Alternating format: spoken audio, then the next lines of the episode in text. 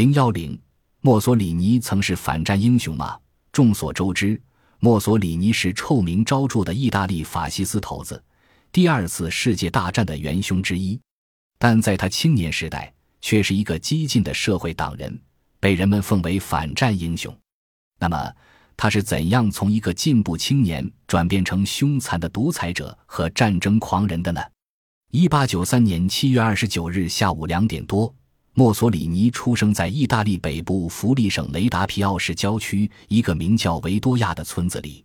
他的父亲是个铁匠，性格豪爽，政治嗅觉十分灵敏，曾当选为雷达皮奥市的工人代表，后又做过市议会议员、代理市长。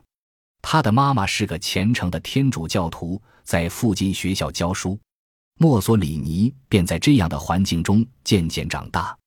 他对政治的热情秉承其父，而乖戾的性格则受染于其母。幼儿和少年时代的墨索里尼，尽管性情暴躁，并热衷于别人封他为领袖，但仍不失为天真无邪的孩子。从上小学时，他就表现得颇有主见，而且好斗。进人中学后，他对政治越来越敏感，不仅酷爱发表政治演说、发表政治文章。而且经常鼓动同学造现存社会的反，因而被同学们称为社会党人。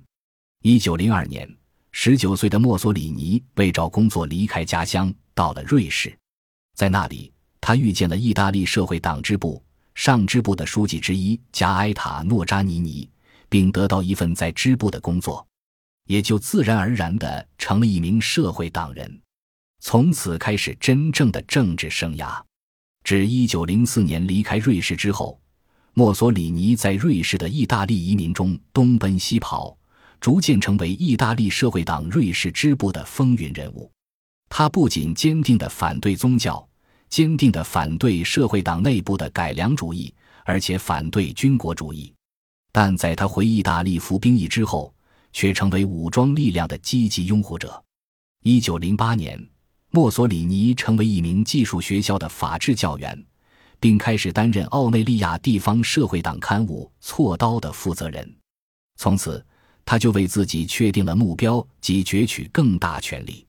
一九零八年七月，他回到家乡，正值当地发生农村的对分租佃制危机，便积极投身其中，支持故宫开展合作化运动，宣扬废除带有封建色彩的对分租佃制。被地主和农场主视为眼中钉。一九一零年九月，意大利侵略利比亚战争爆发，全国掀起反战高潮。墨索里尼表现得特别活跃，除了发表演说外，还发动群众破坏铁路、切断电话线，成为人们心目中的反战英雄，也使得他在社会党内的领导地位迅速提高。一九一二年七月，墨索里尼进入了社会党领导集团。也成为革命派的代表，频频向改良主义者发动攻击。一九一四年六月，奥地利皇储弗朗茨·斐迪南大公在萨拉热窝遇刺身亡，第一次世界大战由此爆发。这一事件也促成了墨索里尼由激进的革命党人向法西斯主义分子的转变。在此过程中，墨索里尼充分表现了他为攫取权力不择手段的本质。在奥地利皇储被刺后，奥匈帝国首先断绝同塞尔维亚的外交关系，战争在所难免。当时意大利国内反战情绪高涨，为了拉拢人心，墨索里尼站在了反战立场上，而且调门极高，哗众取宠，一时成为人们心目中最坚定的反战英雄和领袖。后来，意大利的左派在主战派的影响下，内部出现分化。一些人纷纷抛弃中立立场，加入主战行列。随之，墨索里尼的态度出现了波动，生怕自己走错一步，就会影响自己在社会党内的领导地位和威望。经过多番演说和反复，他终于撕下中立的面纱，赤裸裸地鼓动人们参加帝国主义战争。他还自己主办了《意大利人民报》，来宣扬自己的主战，从而引起党内多数人和人民群众的不满。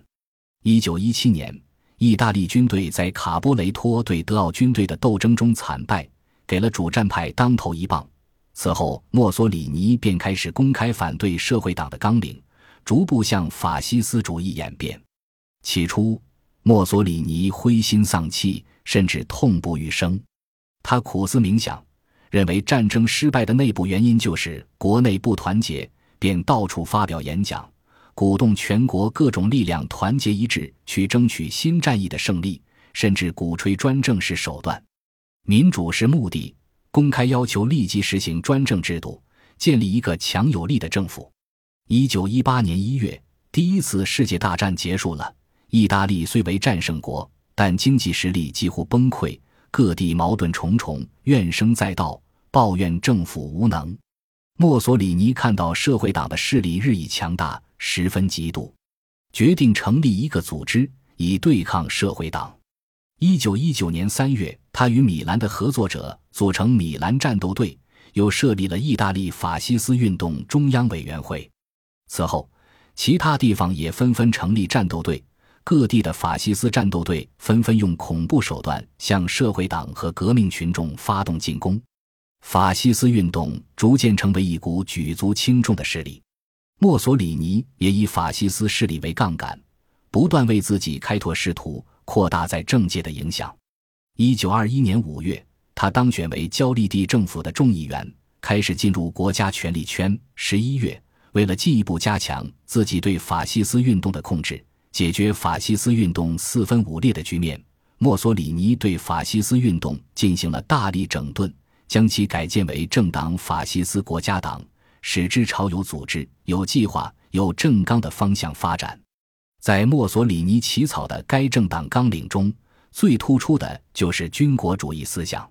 墨索里尼的野心极大，他坚信自己有决定意大利命运的强大力量。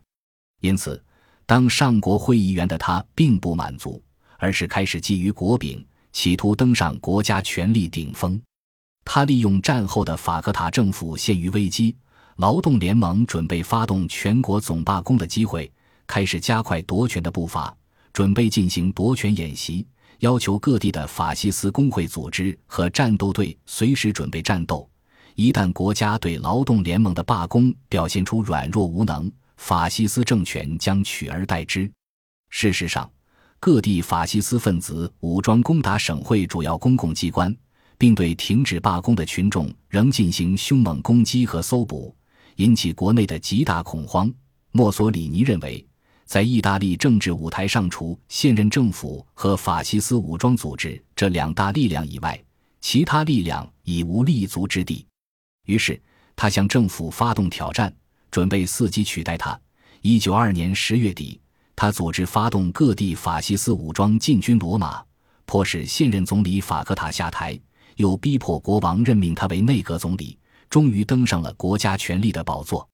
墨索里尼上台后。为了巩固自己的统治地位，软硬兼施，一方面清理整顿法西斯小分队和其他党派的非正式军事组织，改组法西斯党的领导机构，成立法西斯国家党大议会和国家安全志愿民团；一方面积极改善同人民党的关系，并拉拢罗马教皇。